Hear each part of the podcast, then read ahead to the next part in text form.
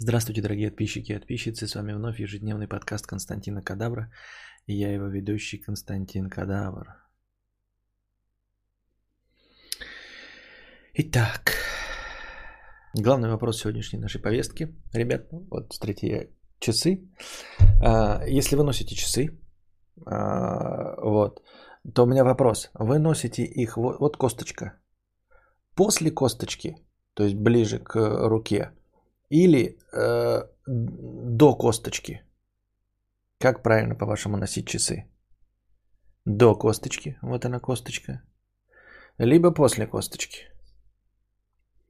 Просто выяснилось, что я всю жизнь ношу после косточки и ненавижу электронные часы из-за того, что любое движение рукой вверх, любое даже легкое движение рукой вверх, э, нажимает на кнопки. И я из-за этого все электронные часы терпеть не могу, потому что все нажимают кнопки.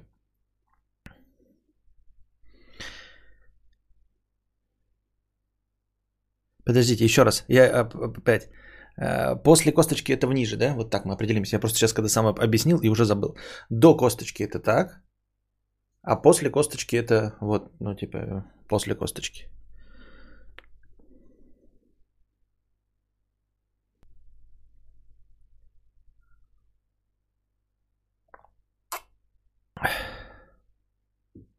Значит, до, на, после. Так. А, давайте, мудрец же зеркален, правая рука получается. Давайте так. А, во-первых, да. А, давайте не, не так. Давайте так. Ближе к кисти или к локтю? Ну, от косточки к кисти или от косточки к, к, к локтю? Кисть, локоть. Ближе к кисти, ближе к локтю. Кисти, предплечье. Ну, похуй, предплечье. Ближе, главное, куда-то. Ближе к кисти, ближе к кисти, ближе к кисти. Ребята, вот те, кто ближе к кисти, почему у вас не нажимаются кнопки? Когда вот, так... вот сейчас вот у меня ближе к локтю. Вот. И тогда я не нажимаю кнопку. Нет, у меня сейчас прекрасно все с часами. Я говорю про электронные. Вот электронные. Показывают два ноль шесть, правильно, да? Надеваю, как я их обычно надеваю. Вот, я ближе к кисти нажим, на, на это надеваю, и вот я нажимаю кнопки. Но сейчас они, но через раз случайно они будут нажиматься. И у меня здесь э, включаются, ладно бы подсветка, у меня там э, в этот пере, режим переключается. Вот, и всегда эти кнопки, если, конечно, сюда подвинуть, но как-то кажется мне, я не знаю, разве они не должны быть ближе к кисти? К локтю. Тут зависит от степени жиробубельства руки. А при чем тут жиробубельство руки? От кисти к кисти в сторону локтя. Что? Кисти к локтю. Голосую за локоть. К локтю, локоть, локоть, ближе к кисти. Что-то прям равномерное распределение, да? Нужен небольшой свободный ход. Ну, нет, оно свободный ход, но все равно вот мне вот как-то так некомфортно. Просто некомфортно, поэтому я их все время сдвигаю сюда. В эту, здесь вот. И как бы, когда кофта, да, какая-нибудь, ну вот если, я почему говорю про кофту, потому что мы тут спорили в чате.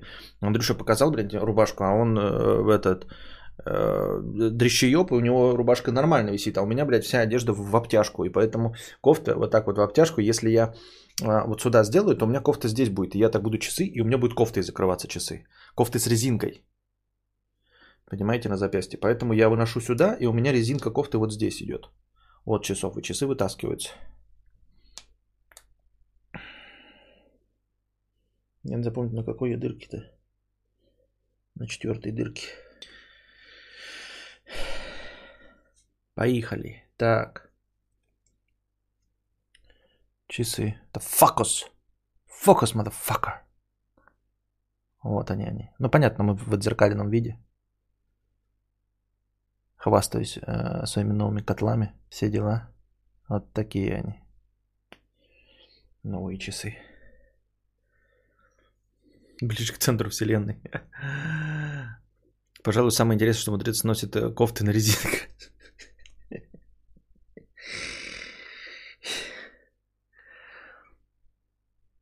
Часы зовут Momentum. Momentum flatline. Flatline. Momentum flatline.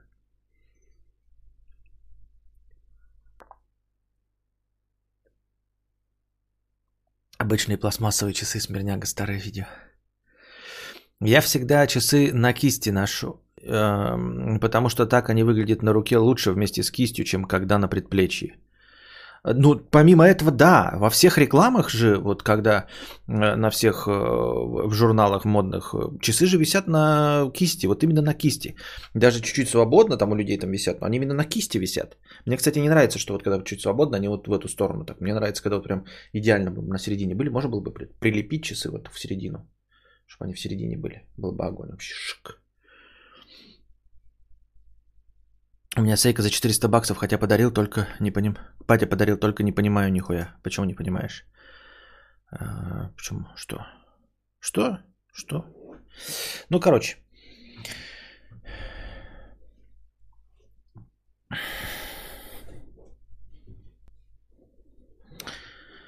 Секундная стрелка совпадает с делением? Почему это такая проблема для производителя? Нет, не совпадает.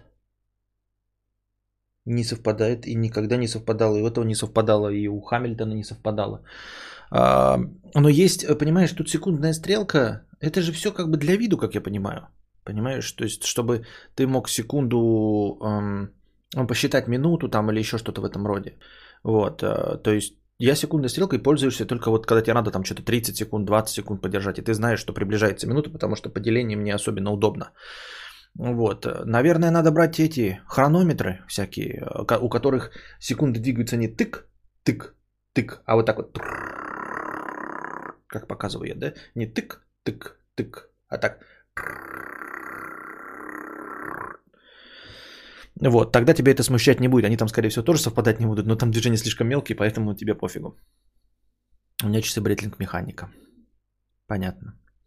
Но я с механики перешел на кварц, потому что ну, механика пока на данный момент Хамильтон. Мне все равно так Хамильтон и нравится. Может быть, когда-нибудь, если будут деньги, я себе куплю.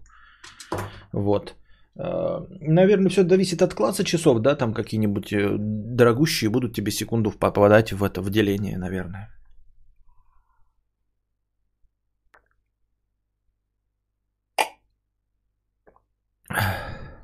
Это чтобы ими можно было заехать в баре, быстро скинув на кисти, используя как кастет. Нихуя себе, блядь. Почему не смарт-часы, уже спрашивали? Потому что часы для меня, э, самая главная функция – это часы. Часы. Мне нужно, чтобы они показывали время всегда. Это проблема. Это проблема, я уже говорил вчера об этом. Вот смотрите, вот мне сейчас на, на, наедят часы, да? И я их положу на стол. Вот смотрите, вот кладу на стол. Запускаю стрим, у меня игровой стрим, я запускаю, у меня на полном экране, значит, игра, и сколько время, мне пора ложиться спать или нет? Пиздец, я весь обложен гаджетами, два экрана, блядь, все в электронике, нахуй, но все выключено, потому что все нужно включить, все. Я в телефон должен, блядь, вот потянуться, нажать и увидеть время, ну что это за бред, блядь? Часы я вот чик и посмотрел. Это лежащие часы. А, когда я еду на дороге, да, а, ну это я вот в времена, которые на дороге именно. А, когда за рулем едешь, вот я держу руль, и мне вот так вот легче посмотреть время, чем доставать телефон, чем на телефоне искать эту маленькую, блядь, строчку, где время. Мне вот так вот легче ехать и смотреть на время. Ношу часы на правой руке, так как реле завода упирается в кисть левой руки. Always on display, да, always on display, но это сажает, и мне надо будет постоянно заряжать их. Ты имеешь в виду, есть э, эти смарт-часы always on display. Когда станет always on display работать так же долго, как э, без always, ну то есть always on display станет две недели работать от одного заряда. Мы вернемся к смарт-часам. В принципе, я и рассматривал сейчас э, э, эти Samsung Active два. Да, и у них есть Always On Display, но что-то хотел, захотелось я вот последнее, вот, хочу так. Есть еще одни часы, которые я хочу тоже э, в коллекцию, это недорогие часы, ну то есть я не за миллионы нефти покупаю, не за три зарплаты, хотя нет, да, ребята, как это говорят, часы должны стоить э, сколько, одну зарплату или три зарплаты, я не пойму, не помню, или это обручальное кольцо должно три зарплаты стоить.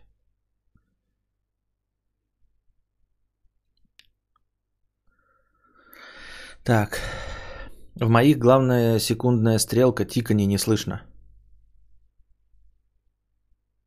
Слышно? Не, ну как, она же двигается.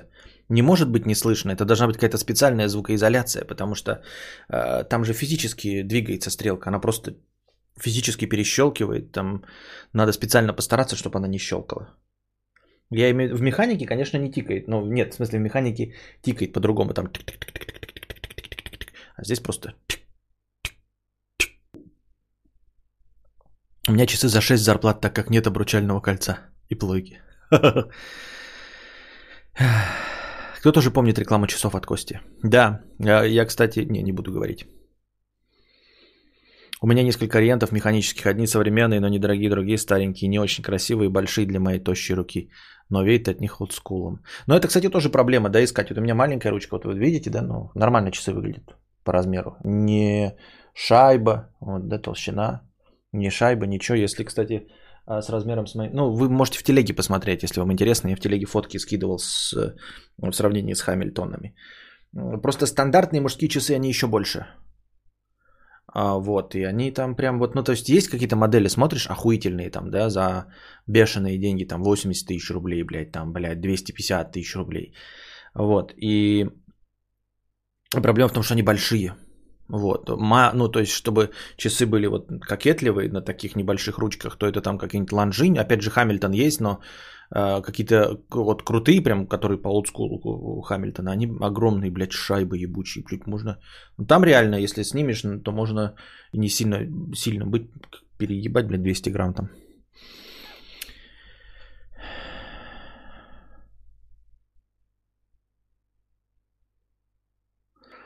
Когда я жил в Выхино, часто были кадры, которые привязывали к себе веревкой обычные настенные часы. Это было потешно. Веревкой к себе что? Часы одна зарплата, авто одна, один год зарплаты. Поверье из девяностых. Но это такое, да, поверье? Нет, это просто тот же, есть же образ же про обручальное кольцо. И не, не, не свадебное, а как вот это... Ну, ну первое кольцо, которое телки даришь, оно должно быть что-то, по-моему, вроде три зарплаты.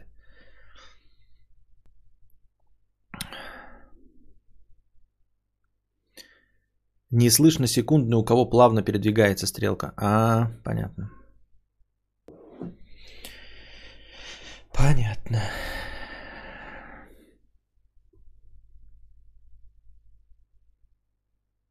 Победитовое сверло непростое.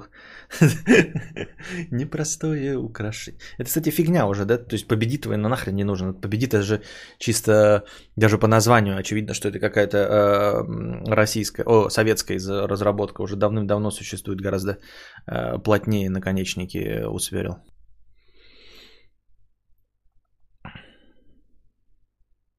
Apple Watch с пятой версии всегда показывает время, но хватит только на два дня. Ну вот, как бы с одной стороны, механические, которые у меня были, я же их тоже заводил, да, каждый вечер. Но вы понимаете, перед сном снять часы и завести, так рученьками, это не то же самое, что снять часы, поставить их куда-то на зарядку, если ты тем более спишь, и у тебя рядом нет этого, ну, не заряжаются телефоны во время сна. Ну, тем более это, кстати, по технике безопасности и вообще рекомендуют, чтобы ничего заряжающегося возле головы не лежало. То ты типа и не видишь часы, и не знаешь, и нахрен они тебе нужны. Ночью-то надо встать, посмотреть на время, блядь, и дальше лечь, а они, блядь, где-то там заряжаются.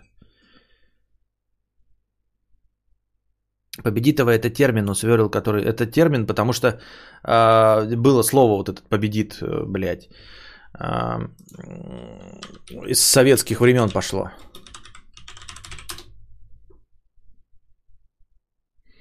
Это не общее название этих. Это как сказать, что, блядь, ксерокс это термин для копировальных аппаратов. Ксерокс это не термин для копировальных аппаратов. Победит обобщенное название твердых сплавов в СССР. вэ ка четыре, вэ ка шесть, вэ ка восемь, десять.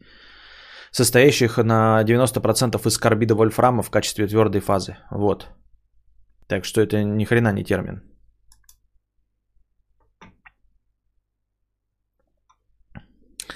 А, ну, говорю, как это старперское название просто.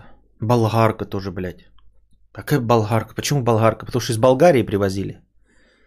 Спасибо, что не эстонка, ну. Для, блин, я про победитовое сверло просто... Да, я знаю, я просто вспомнил. Вот. У кого плавно передвигается стрелка? У Apple. Ха.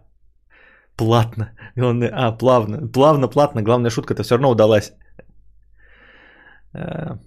Не болгарка, а турбинка. Почему турбинка? Я не слышал такого. У нас не было такого слова турбинка. Ну, понятно. Болгарка, Xerox, Памперсы. Это все торговые марки. А, болгарка не торговая марка. Памперсы. Сланцы, опять-таки. Классическое советское сланцы. Вот как победитовое сверло, так же и сланцы.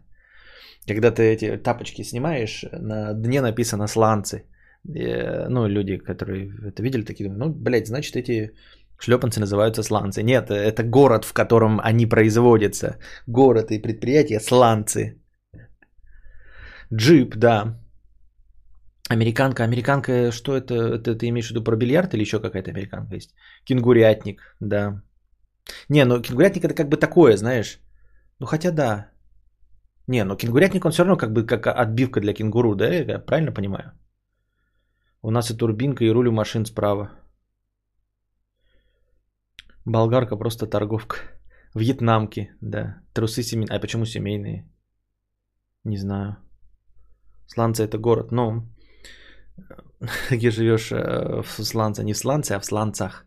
Кирилл Харьков перешел на уровень спонсора. Добро пожаловать в спонсоры, Кирилл. Спасибо большое, что стал спонсором моего канала.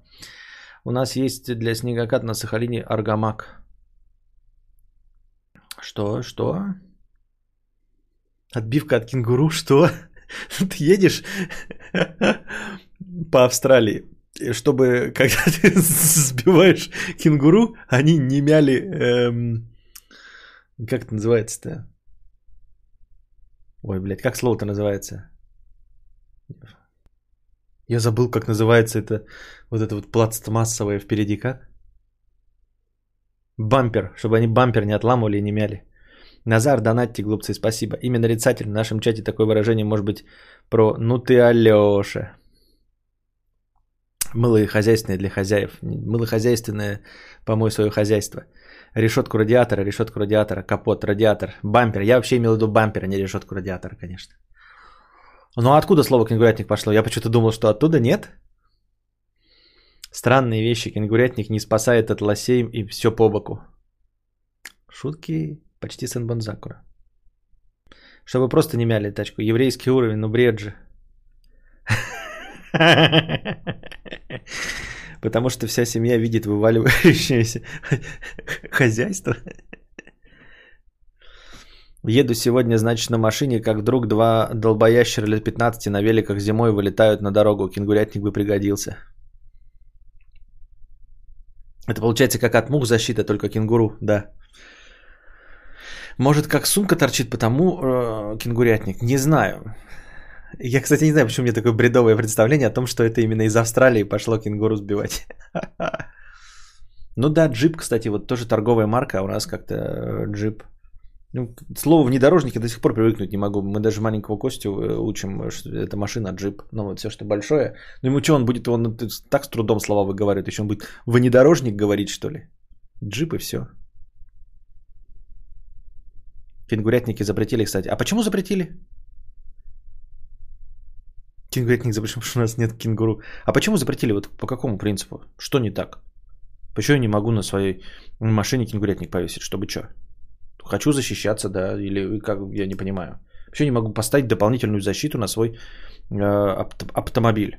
Пешеходы об него ломаются. Нихуй прыгать, блядь, под, под, под колеса. Если они ломаются, то судите меня за нанесение, ну, более тяжких телесных повреждений. Не понимаю. Опасно при ДТП. Да мне не похуй, кому опасно. Мне опасно. Или кому? Ну, тому, кто везет кенгурятник, опасно. Если так, то да.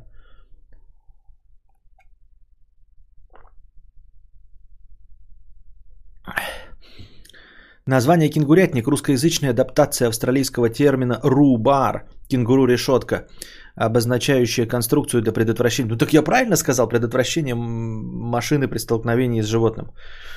Я правильно сказал? Это потому что вот от, от именно кенгуря, от кенгуру отбиваться. Может только курятник поставить, понятно. тому, кто едет на чепырке без подушек. Да и похуй на него. Так а какая разница? Я все равно, если он будет, а я пьяный, вы на своем джипе Grand Cherokee, актер, вылету, вылечу навстречу, то я и без кенгурятника выйду без, из крови из носа, а он насмерть убьется. Какая разница-то? А так я еще хотя бы ремонт уменьшу своего автомобиля.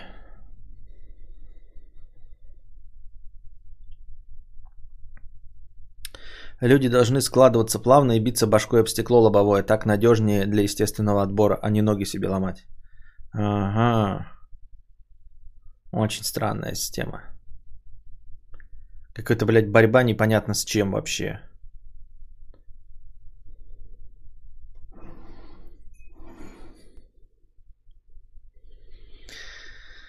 Так. На чем мы остановились по донатам?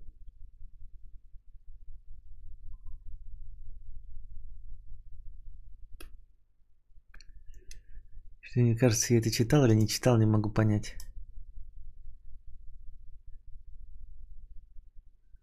Так, нет, подожди.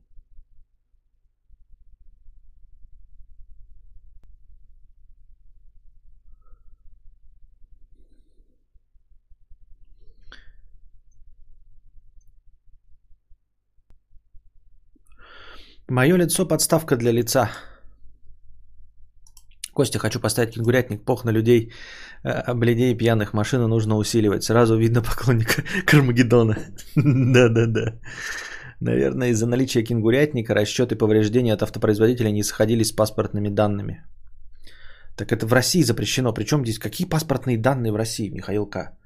Какие, какая нам печаль паспортных данных?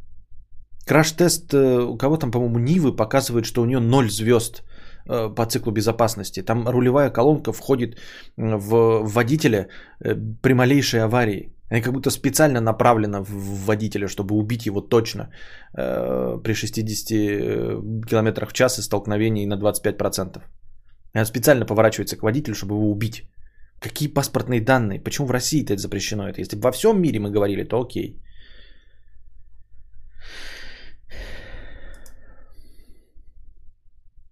Ночью охуеваю от встречек со своим астигматизмом, нихуя не видать. А, тонировку запретили, слышали новость? А это ты к тому, что типа кенгурятник тоже? А чё, а чё будет, да, вот не сниму я кенгурятник, чё мне скажут? Представь кенгурятник на Volkswagen Polo цвет влажный бетон. Мэтт Кадавр, ну же прикольно же. Вольво двигатель выпадает вниз при ДТП. Понятно.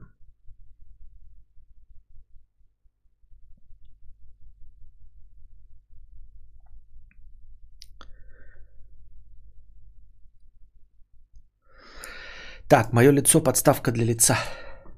Так и что, у нас заканчивается настроение, что ли? Вы что, прикалываетесь? Пойдем в Хитмана ну играть. Почему одни нищие сидят? Где нормальные мужики с баблом? Ну хули тут одни нищеброды, блядь? Ну хули все нищие такие? Ну хули вы нищие, блядь, такие уёбки? Кенгурятник можно использовать, если он указан в паспорте авто. В паспорте авто? А что не в свидетельстве о рождении авто?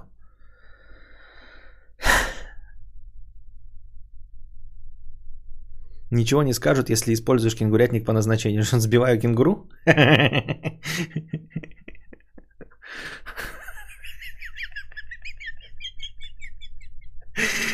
У одной торговой марки двигатель катапультируется вверх, чтобы на тебя приземлился, если ты вдруг вышел. Какие вы злые, а? Так.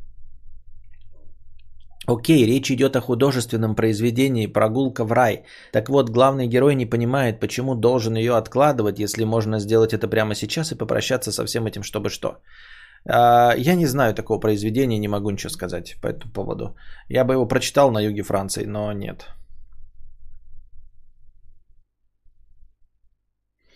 Кадавр, это примета. Дружит, трещит, стрим не задался.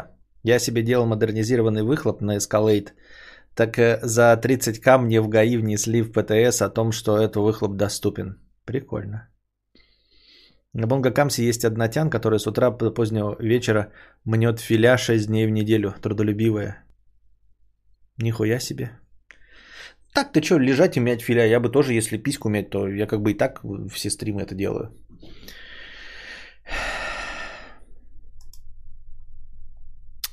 Балабол триста рублей. Тварь я для дрожащей или право имею? Привет, Кадавр. Наверное, слышал историю про сухой лед и блогершу, которую потом по корнишонам пошла.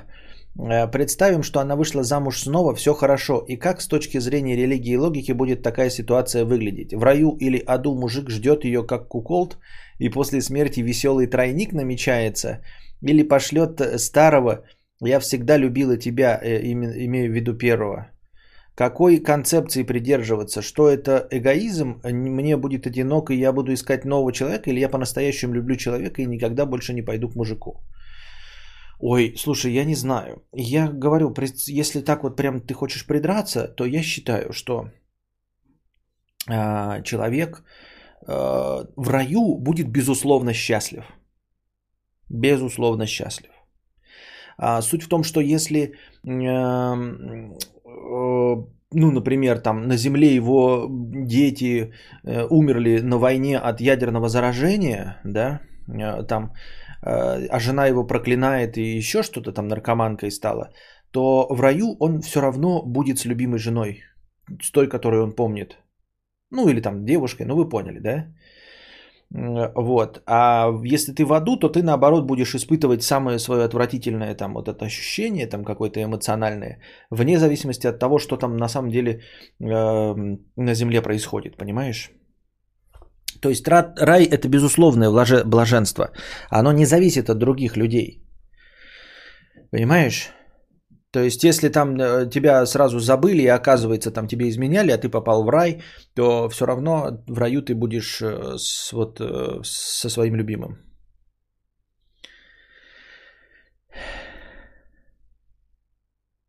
Вопрос погибшего супруга поднимается в Новом Завете. Фарисеи это спросили Иисуса Христа, он ответил, что будет считаться незамужними. Очень интересно.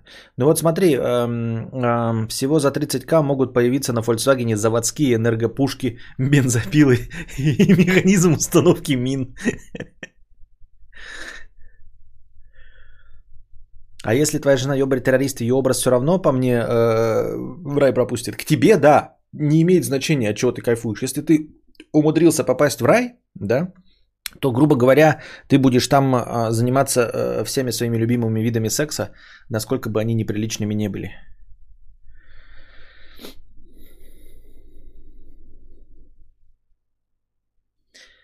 Я хочу верить в реинкарнацию, очень хочется верить, а, либо мы просто ничего видеть не будем, будем сидеть с выключенным светом в комнате, а, в темноте. Не, ну это ты с ума сойдешь. Скорее как сон, ты же во сне не ощущаешь себя живым, если ничего не снится. У тебя же нет никакого ощущения от сна, что что-то было вообще.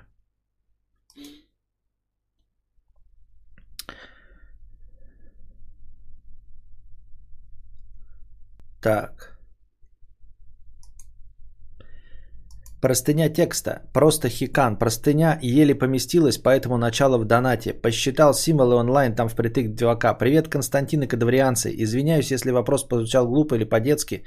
Простыня большая. Открываем форточку.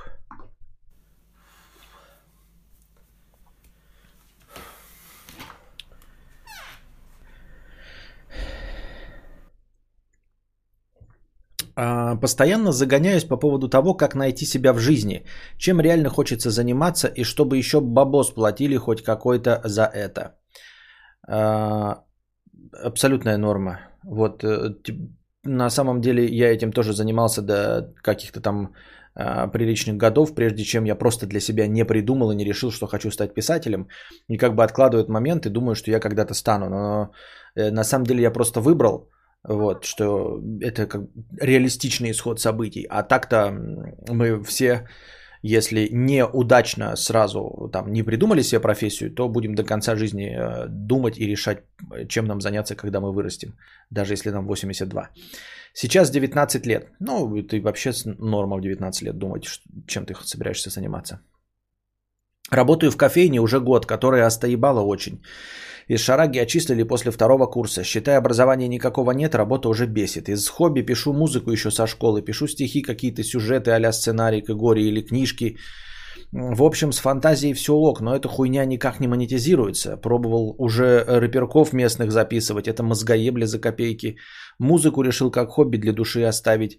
Всегда нравилось рисовать. Лет с шестнадцати думал стать татуировщиком, так как сам забит. И этой культурой интересуюсь. Вот только чтобы что? Зачем и почему? Нужны ли людям эти татухи будут лет через десять? Или я впустую обучусь этому делу? Вот здесь мы прервемся. Это вообще абсолютно бездарно думать, вот как наши предки, которые нам рассказывали, нужно выбирать профессию, которая будет. А как, блядь, я обожаю долбоебов а, в костюмах, взрослых людей, которые приходят и говорят реально про будущее каких-то профессий.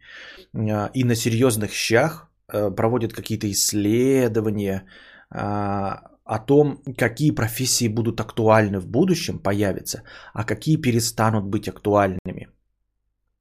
Вот, и что нужно про- выбирать профессию. Во-первых, через десять лет ты, у тебя будет двадцать девять, ты просто поменяешь профессию заново.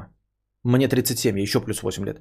А, понимаешь, что ты можешь менять профессию. Да, через десять лет, вот ты сейчас научись на татуировщика, работай, нравится, пока модно. Если исчезнут татухи, запретят их на государственном уровне, я в рот ебу, блядь, может какой-нибудь новый карамбовирус, который передается именно через татухи. Просто найдешь себе новую, и все. Ты дольше будешь думать, чем ебать себе... Ой, больше, дольше ебать себе мозг будешь, чем, возможно, заниматься этой профессией, потому что она тебе быстрее надоест. Ты будешь себе мозг три года ебать, а потом, оказывается, мог за полгода выучиться, поработать, тебе это остоебало, и уже новую профессию приобрести. Вот. Это абсолютная хуйня. И вот эти разговоры до взрослых людей про то, которые помогают нам с выбором профессии. Так вот, идите, пожалуйста, на бухгалтеров. Как мне, блядь, все говорили, когда я начинал учиться девятнадцать лет назад. Бухгалтер – самая востребованная профессия.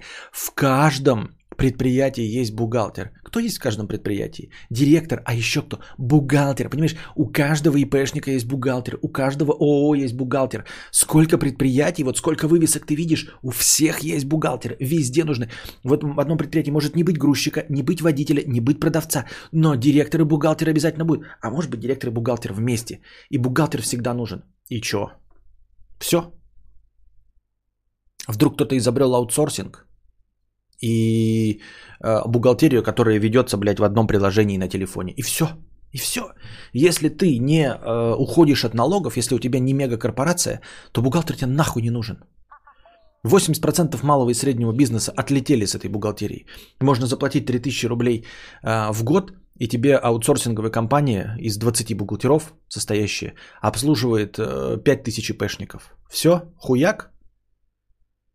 А еще через пару дней, эм, еще, ну, я очень надеюсь, прямо держу скрещенными пальцами, чтобы таксисты исчезли. Как это будет прекрасно, такси на автопилоте. Я думаю, что вот будет такси на автопилоте, где просто все будут ставить галочку и переплачивать деньги, чтобы ехать на такси с автопилотом, а не с живым человеком. Чтобы не пиздел, чтобы, блядь, музыку свою ебаную не включал. Ты будешь даже в экономии ехать, и не будет, блядь, пропиздовки, не будет, блядь, трёпа ебаного, он не будет пердеть, вонять своим куревом, блядь, разговаривать свои э, какие-то темы, блядь, политические, нахуй никому не, не усравшиеся. Я сразу себе, блядь, поставлю, блядь, автопилот, только автопилот. Буду, блядь, час ждать, чтобы с автопилотом ехать, лишь бы, блядь, не с человечишкой, блядь.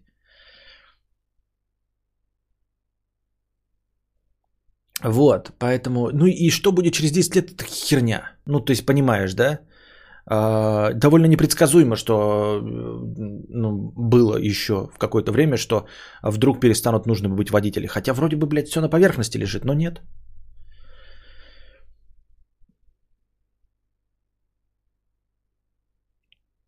Вот. Ну и, собственно, что?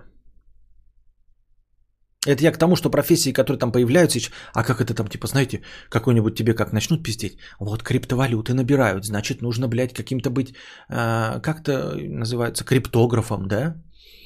Вот, и как выучишься на это, блядь, а там окажется, что вот этих криптографов, блядь, нужно на всю страну десять штук. Нахуй это нужно, блядь? Всем сказали, что нужны юристы, блядь, этих юристов было никак не резаных, сейчас бухгалтеров как не резаных, привет, Юлик. Я привет, Юлик, тебе как, как сам тоже как бухгалтер тебе, да? Приветкаю, недоученный. Этих, как его, сейчас айтишников как нерезанных, до хрена айтишников, да, но оказывается, что для того, чтобы зарабатывать нормальные деньги, нужно, блядь, нормально работать, оказывается, это, блядь, не панацея, оказывается, нельзя просто, знаете, научиться кодингу, пойти и зарабатывать сто пятьдесят тысяч. Попытки уже есть, кажется, это, э, это классика, типа, я сейчас подготовлюсь, выучусь и так фигану, что на всю жизнь, родной, ты не фигани, а хоть пугать начни. Да, так что говорите, какой-то на, на всю жизнь в жопу, как, какая вся жизнь, на что ты рассчитываешь? Ты через э, год можешь от короны умереть, э, тебя машина может сбить, жить с расчетом на то, что ты проживешь какой-то, блядь, выберу-ка я себе профессию на следующие тридцать лет. Да ты ёбнулся, что ли? Какие тридцать лет? Кто такими, блядь, э, оперирует данными?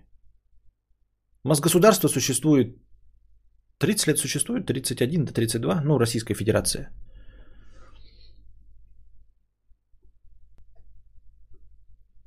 Попытки уже есть.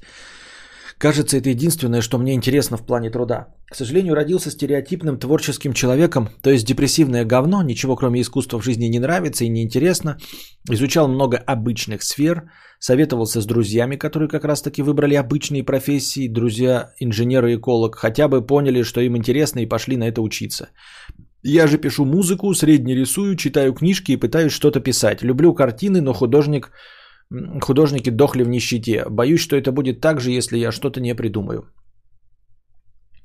Ты в нищете можешь сдохнуть из хорошей профессии.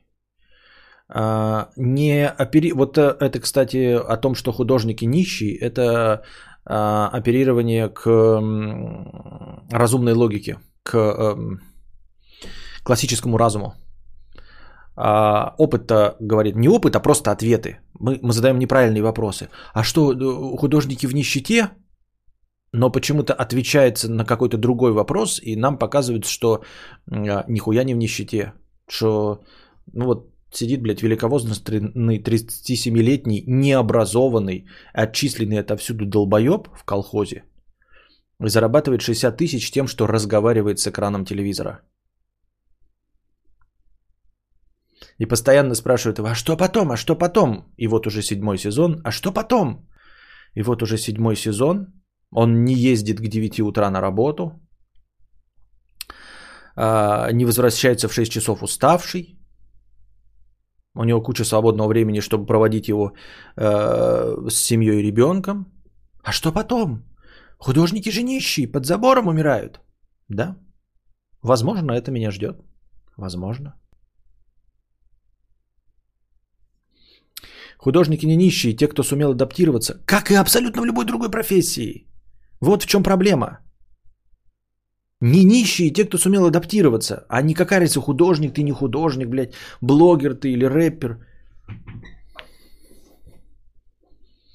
Диггер ты или ниггер, тинейджер ты или пейджер. Это цитата, не надо мне предъявлять.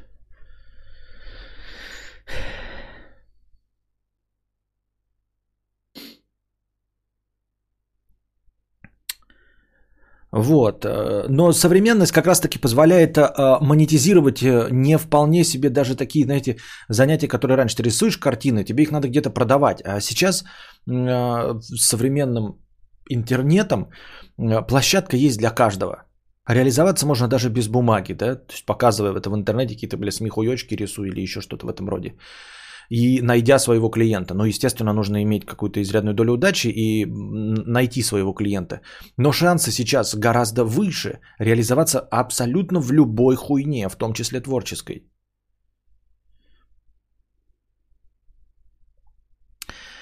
В итоге получается, что я нищеброд без профессии. Ни туда, ни сюда и вообще не понимаю, чем мне заниматься в жизни. Ощущение, будто занимаюсь какой-то херней. Скоро съезжать от родителей, что напрягает в материальном плане. Нищим буду на съемной однушке в эс пэ бэ. Из родного города уезжать планирую. Дай, пожалуйста, какой-то совет. Очень интересно твое мнение. Ты для меня как батя или старший брат. Хотел бы узнать, как ты нашел себя и свою кайфовую работу. Ну, я постоянно находился в поиске и до сих пор нахожусь в постоянном поиске. И просто пробую. И все. Что значит нашел для себя? Ты не забывай, что мне тридцать семь лет, и я только последний седьмой вот сезон у нас занимаюсь э, стримингом. А до этого же я какой-то хуйней тоже страдал всю свою жизнь. Вот. Хотя у меня все это как-то размыто. Поэтому просто занимайся, устраивайся на работу, что-то делай. Где-то устроишься на работу, познакомишься с какими-нибудь такими же творческими людьми, вдруг попадешь в группу. Вот. Общайся в интернете, дружи с разными людьми, с которыми тебе интересно. И, возможно, найдешь среди них свое занятие. Просто если ты творческий человек, ну вот общайся с людьми, дружи.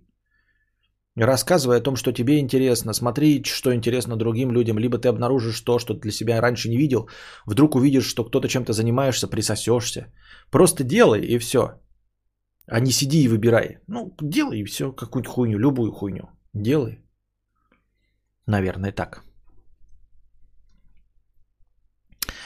А, ну вот я тоже делаю, то есть вы можете проследить, как я писал, что стриминг для пидорасов, что Twitch для говноедов, говорил я. Ну, Twitch все равно для говноедов, конечно, остался. Но сам по себе я говорил, у меня есть ролик, я ничего не скрываю, у меня есть в карпотках или очевидных вещах, что я не понимаю, для кого нужен Twitch, кому нужно, блядь, смотреть на другого человека, как он разговаривает или играет в игру. И вот мы тут, седьмой сезон.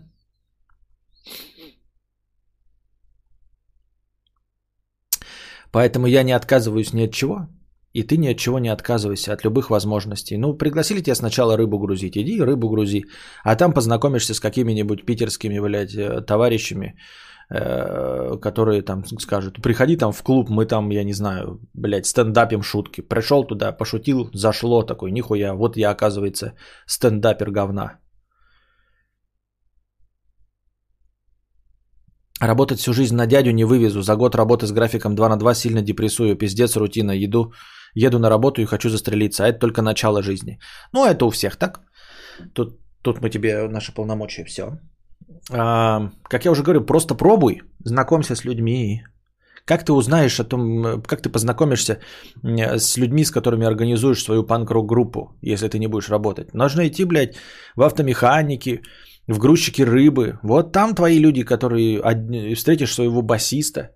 Вот. А потом на газельке подъедет к вам и барабанщик познакомится с вами. И вот вы уже Металлика, посвятите мне альбом. Назовете его Кадавра. А лучше восемьдесят девять пятьдесят шесть.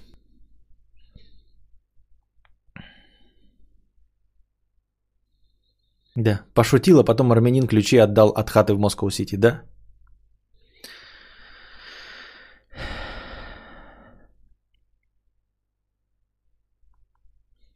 Веришь ли, что чаще всего слабаки и средняки в школе добиваются успехов в будущем, а хвостуны и зубрилки остаются в стороне? Нет, хуйня полная, блядь. Полная хуйня. Вообще никакого отношения к реальности не имеющая. Никак не связано. Это старый, это просто удобный для всех стереотип, что ты такой, вот я не учусь хулиган, у меня есть вон Васька, он тоже на тройке, двойке учился, а смотри, бизнесмен. Хорошо, а еще? Кроме Васьки еще? Ну, просто у меня дед до девяноста лет курил трубку, а куча людей от рака легких помирает. Но мой дед до девяноста лет курил трубку, и все нормально. А у тебя, кроме Васьки, еще есть примеры, блядь?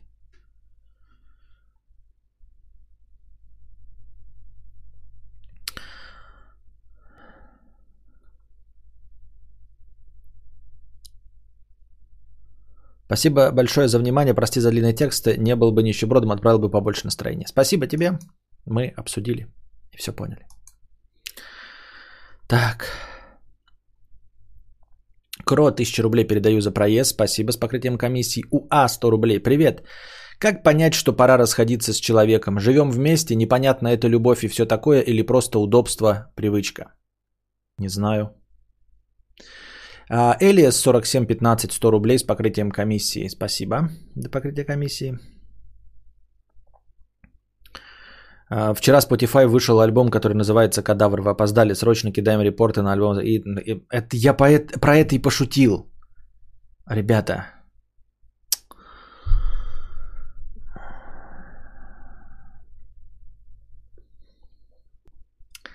У нас в школе был ботан-зубрильщик, потом после школы узнали, стал панком. Не осуждаю, но его мир изменился. Это гормоны все сделали? Да, конечно, гормон. У меня многие одноклассники, отличники, сейчас на стройках и в аптеках, а я учился тяп-ляп и зарабатываю в пять раз больше их.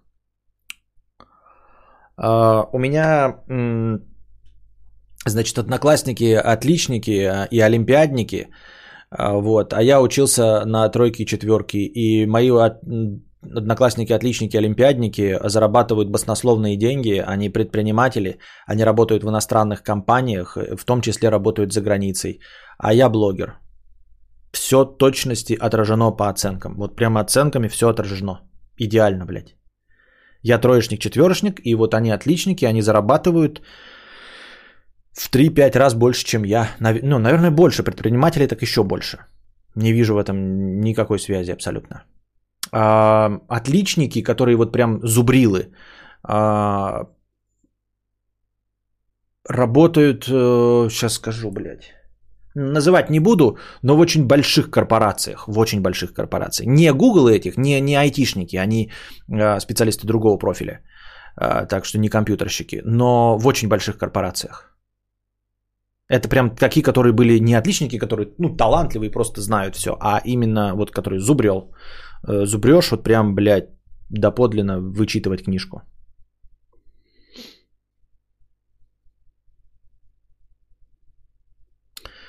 Александр отличником был? Нет.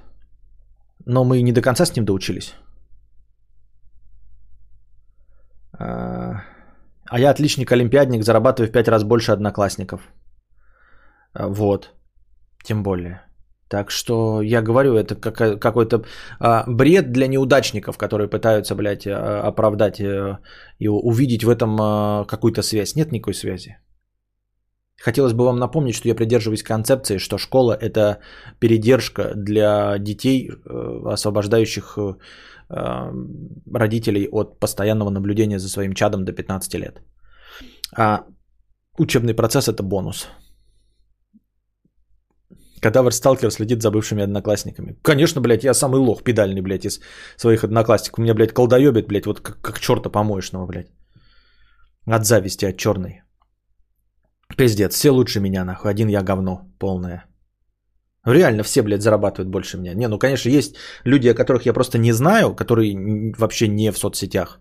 Я подозреваю, что человек, если не в соцсети ни в какой, то он тоже прекрасно живет.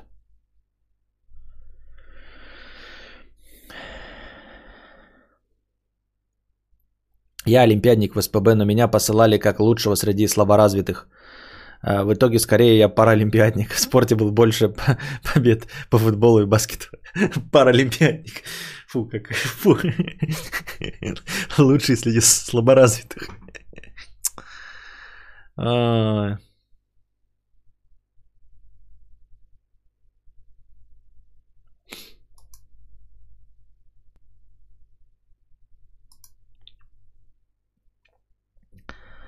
А... Сколько волка не корми, в цирк не ходит, пятьдесят рублей. Раз уж все опять и снова советуют тебе, как жить и поднимать бабло, не думал снизить цену разбана? Есть рыночек, есть небольшой мой стабильный, но стабильный спрос, никто не пользуется. Что бы ты сам сказал в случае другого товара? Видимо, цена завышена, и был бы прав. Кликом можно снова банить, э, ждать доллара для разбана. А, не уверен. Не, ты вот говоришь, вот, и вот в твоих умозаключениях вроде все правильно, кроме одного. Есть небольшой, но стабильный спрос. Нет небольшого, но стабильного спроса. Раз в год кто-то об этом заговаривает, это не стабильный спрос совершенно. Никакой это спрос, это вообще не спрос. Потому что, ну, раз в год меня кто-то просит, даже чаще, меня просят поиграть в Minecraft. Но разве это спрос?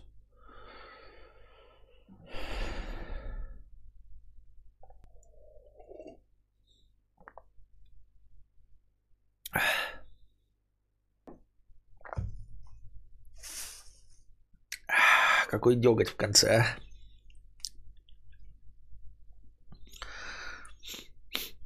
Нет, это определённо спрос. Давайте устроим это театр необузданной щедрости. Во-первых, это не идёт в настроение. За разбан. Не идёт в настроение. Это просто э, ваше э, добровольное пожертвование. Вот, пишите слово хэштег разбан э, и ссылку прикладываете именно на свой канал в YouTube. Именно на свой канал в YouTube. Только так это происходит. То есть в донате пишите хэштег разбан. А дальше э, вставляете ссылку на свой канал. Ну, то есть вот э, тот аккаунт, с которого вы пишете.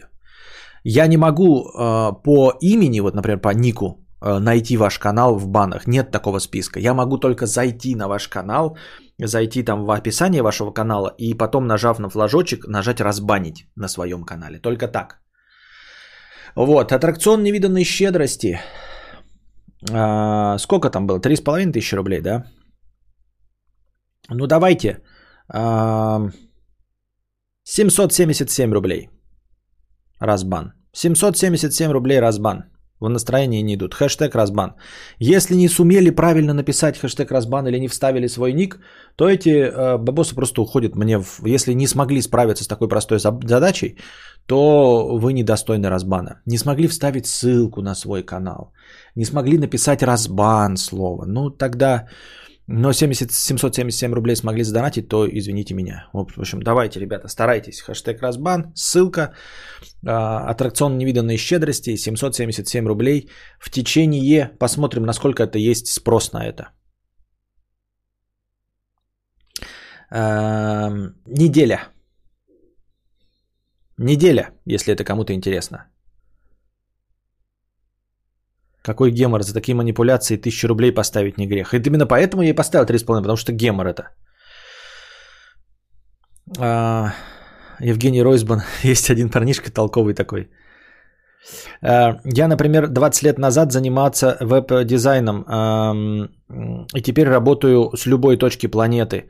Нужен только мой ноут. Главное развиваться в чем-то, и можно по-любому уйти в плюс. Это ты к чему говоришь? Ты же у нас говорил, что про оценки важны. Ты просто говоришь, что связь между оценками разная. Я говорю, что связи а, нету между оценками и успешностью в реальной жизни. Ну, нету никакой связи. Еще многие люди подменяют, а, а, когда говорят, что там Стив Джобс бросил обучение, а, что Билл Гейтс бросил там колледж, вот. Это можно бросать, когда ты четко понял, чем ты хочешь заниматься, и ты увидел свое успешное занятие, и тебе не нужно образование. То есть ты четко понял, что тебе не нужно образование. Вот. Антон Фрео, пятьдесят рублей с покрытием комиссии. Жить и дальше свои рейтузы, коневоды, а я буду жить, жидить в кальцоны. Я элита хорошего стрима в кальцоны.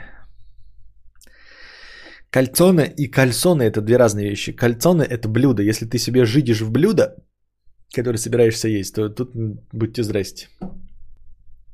Я тоже дизайнер-миллионер. Да я смотрю, тут одни дизайнеры. Вон Симеон дизайнер-миллионер, Анти-Укс дизайнер-миллионер, а я сижу тут, это, доната не могу.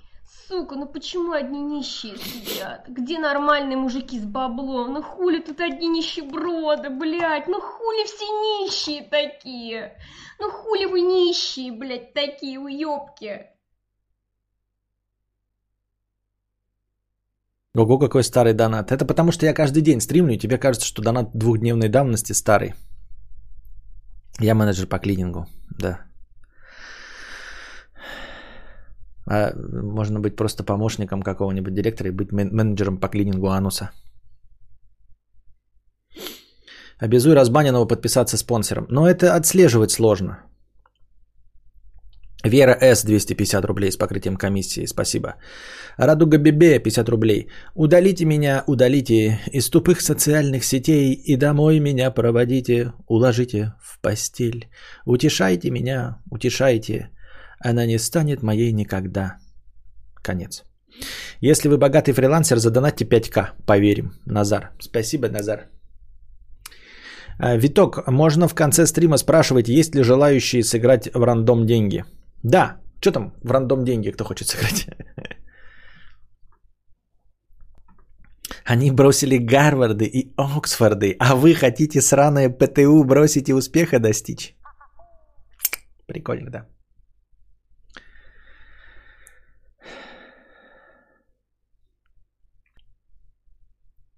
Константин Кадавра, сто рублей с покрытием комиссии. Костя, что за доктрина Моргана, которую ты упоминаешь в последние стримы? Сори за тупость, я много прогуливал.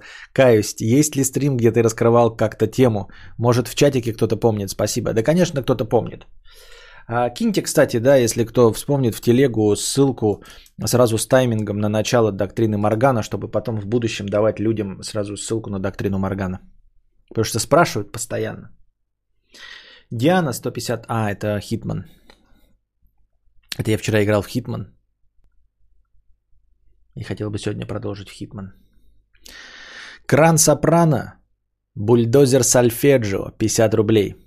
Первое. Считается, что геями рождаются. Второе. Значит, есть какие-то гены анальника, которые могут предрасполагать. Третье. Если общество даст свободу геям, все из них откроются и не дадут потомства. Четвертое. Через какое-то время их количество сильно снизится. Или это логика говна? Будут все суррогатных матерей юзать. Ну, во-первых, в современном мире, да, ты правильно сказал, будут суррогатных матерей юзать. Во-вторых, это процесс довольно длительный. Даже если вы дадите свободу геям, все равно какая-то часть из них будет состоять в традиционных семьях и рожать детей, потому что детей-то хочется рожать. То есть помимо того, что ты чпокаешься в жопу с мужиками, ты детей все равно хочешь рожать, потому что это совершенно другой инстинкт. Два. Третье. Есть ли гены анальника? Есть гены анальника, но эти гены э, не анальника. То есть они есть, но они в каждом из нас. Точнее, не в каждом из нас, но как бы они располагают... Это, м- как тебе правильно выразиться? Ты имеешь в виду, что гены анальника... ну, как и логично предполагаешь, они передаются от анальника к анальнику. Нет, они передаются от всех всем. Мы читали об этом статью, я напомню ее. А, суть в том, что, во-первых, как бы неприятно не звучало анальникам, на самом деле, конечно, не все обуславливается генами, а, конечно, на это влияет общество. Но, к сожалению, влияет оно непонятно как и точно не пропагандой. Вот. Ну, мне так кажется, во всяком случае, я считаю, что не так. А так, конечно, осуждаю. И не призываю ни в коем случае, и пропагандой не занимаюсь. Так вот, как бы это неудобно ни звучало для самих анальников, все-таки есть, э, кроме генов, еще и влияние социума, которое обуславливает. Но вот этот ген, он распространяется не среди анальников. Он просто есть, э, среди представителей вида. Поэтому если мы каким-то даже фантастическим образом заставим геев трахаться только друг с другом в жопы и не позволим им размножаться, как ты думаешь, да? Ну, предположим, что мы даже не то, что их раскроем, и они только с друг с другом будут трахаться и не захотят детей, что неправильно, понимаешь? Потому что открытый гей, они все равно захотят иметь детей. Причем тоже своего же генетического материала. То есть они не будут брать в этих... в детдомах. Они будут, в общем, суррогатных матерей с какими-то женщинами договариваться. В любом случае они свой ген передадут. Но даже если каким-то фантастическим образом по щелчку пальцев можно будет как-то твою дебильную идею, ну не дебильную, а кровожадную идею реализовать, то есть лишить возможности людей размножаться, то гей все равно точности также будет десять процентов. Потому что м- поведение, обуславливающее гейство, оно на самом деле это поведение альфача, грубо говоря. В общем, мы читали статью, там проводили опыты на совсем уж инфузориях-туфельках, которые залазят друг на друга вне зависимости от того, какого пола. То есть, понимаете, у нас как бы срабатывает механизм. Мы смотрим и видим женщину, да? Но, по сути дела, если эта женщина будет, ну, там со спрятанным членом, то с грудьми и всем остальным, то у нас ошибается вот наш организм и легко и просто возбудиться, но это не значит, что мы геи, правильно? Вот, это вообще ничего не значит, это просто потому, что это женщина, но у нее могут быть какие-то недостатки, но это точно женщина, понимаете? Женщину обуславливает женское поведение. То есть, если мы видим перед собой женщину, оно, а потом она оказывается, что она бывший мужчина, это не делает ни нас геями, ничего страшного в этом нет, ничего плохого, просто потому что э, перед нами на самом деле женщина, но у нее оказалось, э, оказался мужской половой орган. А, суть не в этом, суть в том, что вот гейство э, это... Э, необузданное влечение, то есть э, трахать все, что движется.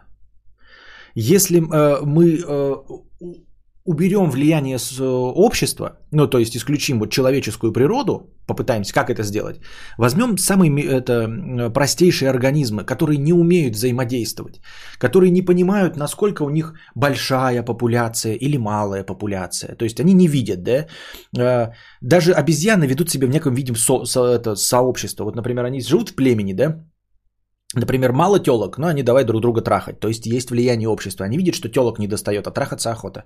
Они начинают друг другу бибулимонить.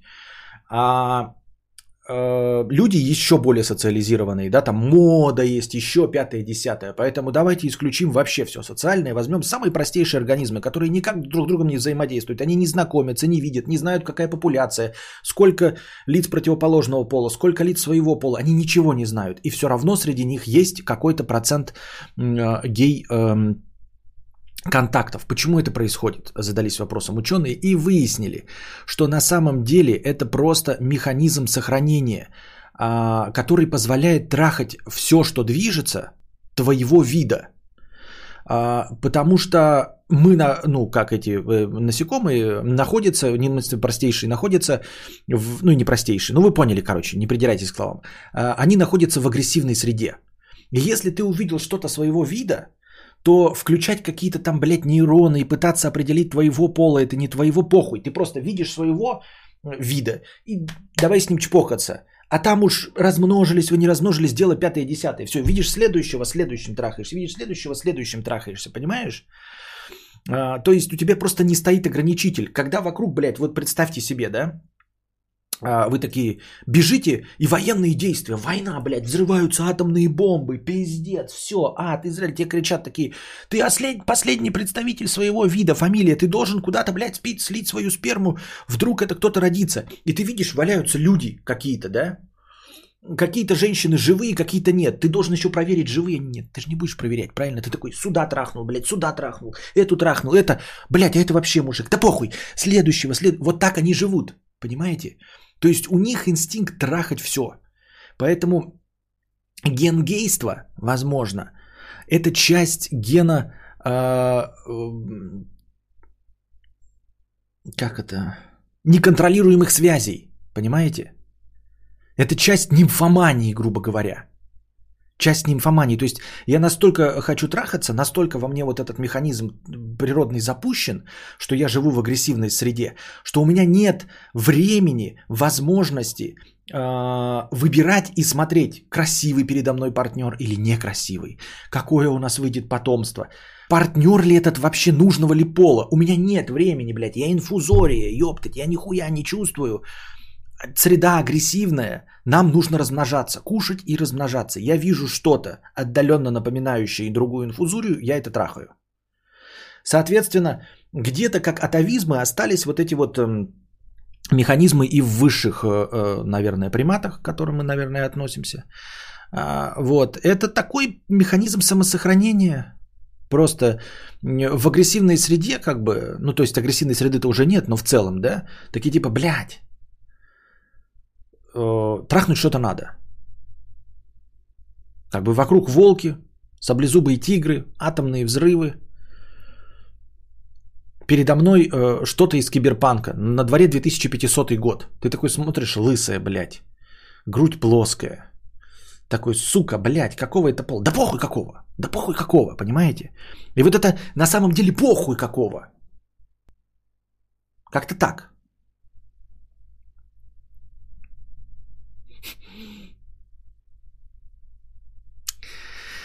Какая-то ахинея. Геи хотят трахаться с мужчинами, а не со всеми. Многих вообще тошнит от женщин. Ты сейчас максимум бисексуала описал. Гей-то тут при чем? А я не описывал бисексуала. Вот тоже как Света говорит мне, что я описываю, блядь, как инфузорию. Я объясняю исходник этого гена. Откуда он появился и почему он существует в каждом а, а, последующем организме. Эволюция ведь не выбирает, там, типа, что брать, она просто случайным образом распределяет, а потом кто выжил, тот и остался. Вот, то есть это все есть эм, в людях, это как часть вот этого, только оно преобразовалось вот э, в, в лиц своего пола. Я говорю, откуда это пошло и почему с этим бороться невозможно. Потому что это передается с другими, то есть с тем же самым э, механизмом, что если ты слышишь рычание тигра, нужно, блядь, бежать. И у тебя есть механизм просто размножаться. То есть на самом деле это механизм размножения. Не смотреть, кто перед тобой. А потом он уже может, наверное, ну, блядь, эволюция как работает? Почему, блядь, одно животное существо эволюционировало в лысую говорящую обезьяну, а другое, блядь, в утконоса? Как так получилось, блядь? Хотя исходник у всех один.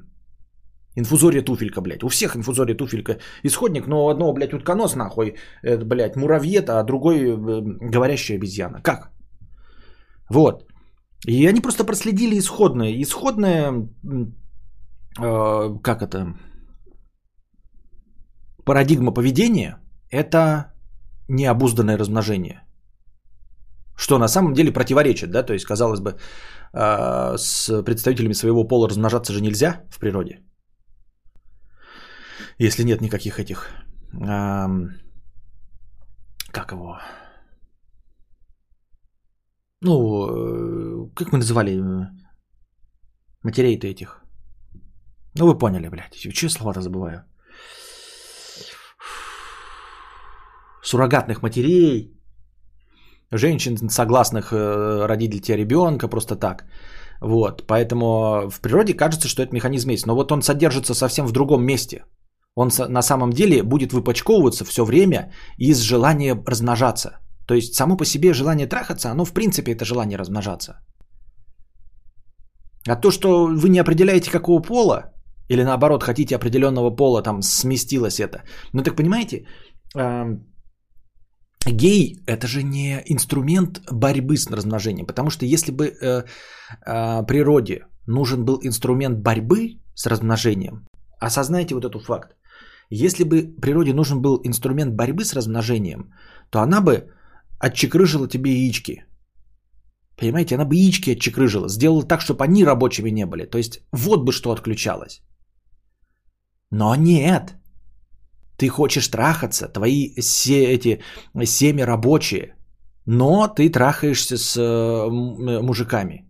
Или женщина, твои семенники работают, у тебя идет менструация, у тебя яйцеклетки способны выносить, твое тело способно выносить ребенка, твои яйцеклетки способны к оплодотворению, но при этом ты хочешь женщин, то есть на самом-то деле трахаться ты хочешь и размножаться ты хочешь. Сломано в другом месте, ну не сломано, а немножко другой подвид, в другом месте. Как я уже говорю, если бы У на самом деле у природы, если бы она была разумная, если бы у нее было какое-то осмысленное поведение, и она бы хотела регулировать численность, то она бы делала бесплодными, как в дитя человечества. Она бы просто делала так, чтобы семь процентов были бесплодными. Зачем такая сложная схема делать человека плодовитым, но заставлять его трахаться с лицом своего пола? Зачем? Когда можно сделать его бесплодным, кого бы он не трахал. А так сделаешь гея, а он вдруг по пьяни его там соблазнили, гондон проткнули, вот там, я не знаю, еще какие-то... Женщина с женщиной трахается, там какой-то тройничок образовался, случайно сперма капнула, она забеременела. Зачем эти сложности, когда можно было просто делать бесплодных, если бы природа была осмыслена, и у нее стояла такая задача. Задача у нее такая не стояла. Задача у нее размножение работает. Член стоит, женщина возбуждается. Но на своих представителей.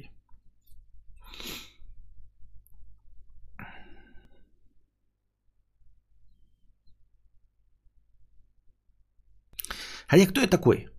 Я просто пересказываю то, что читал. И то, может быть, перебрал, потому что неправильно помню.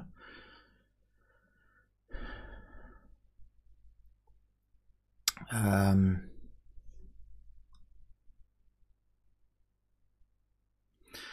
То, что ты описываешь, что двадцать раз опровергнутая теория о том, что геи и би просто нимфоманы, далеко не так. Это было исследование вообще про насекомых. Это не мое, там не было прочерчено параллели, это я напридумал сам. Опровергнуты что, мои мысли? Меня, петуха из интернета? Опровергнуты.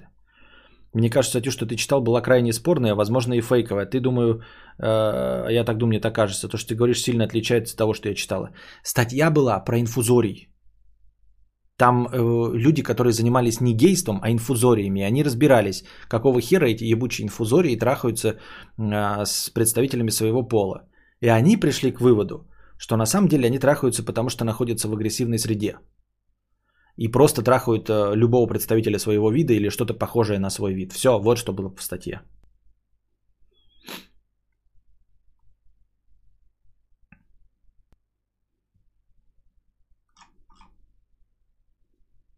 Так, все, что-то мы, блядь, изрядно в минус ушли, пока я тут расторговался с вами. Спасибо, что были с нами. А ну ты скажешь, перескажешь статью Гейхин. Не, статью Гейхин не читал. Эта статья была про инфузории. А, спасибо, что были с нами. Приходите еще, но приносите уже добровольные пожертвования побольше. Или что, мне начинать пораньше, что ли? Что, не в два часа ночи начинать? Ну что это такое? Где это видно, где это слыхано? Пока держитесь там. Вам всего доброго, хорошего настроения и здоровья.